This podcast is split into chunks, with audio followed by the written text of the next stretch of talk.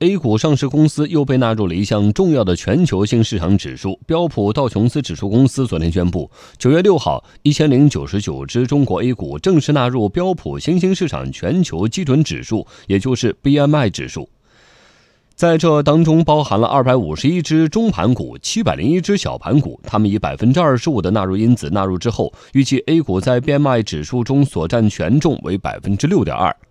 据测算，标普道琼斯纳入 A 股将为 A 股带来十一亿美元的被动增量资金。那么，标普道琼斯是按照什么样的标准来选择纳入的个股呢？标普道琼斯指数公司董事总经理克雷格拉扎拉说。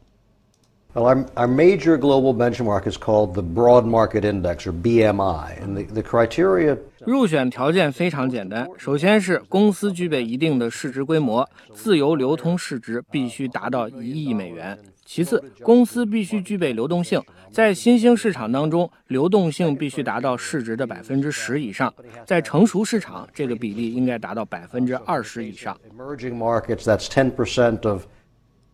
在标普道琼斯的 BMI 指数之前，MSCI 和富时罗素都已经把 A 股市场纳入其中，而这次标普道琼斯的 BMI 指数所纳入的 A 股个股数量，则是这三者当中最多的，纳入因子也是最高的。三大国际指数先后把中国 A 股纳入其中，这充分体现了中国资本市场和中国经济发展的影响力。克雷格拉扎拉这样说：“The fact that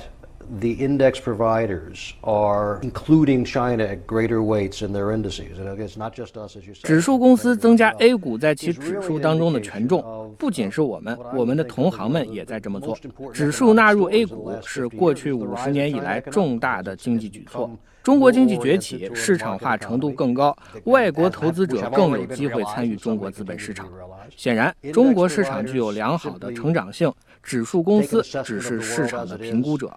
我们都认为中国是新兴市场成长的重要力量，也是世界经济的引擎。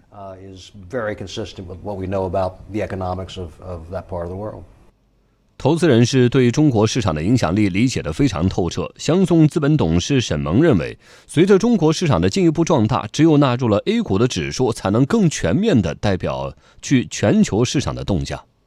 只有纳入了占据比例很大的、举足轻重的 A 股的一些份额之后，这些国际性的资本市场的指标才具有普遍性，才具有更加广泛的代表性。连续的被纳入几个主要的国际资本市场的指数，也说明我们 A 股的这个改革或者说是深化的这种市场结构的这种调整，得到了国际投资者的广泛的认可，也说明我们 A 股在不断的发展过程当中，它在全球资本市场当中的重要性是越来越突出。那这些其实都可以说明我们 A 股未来的发展的空间是无限广阔的。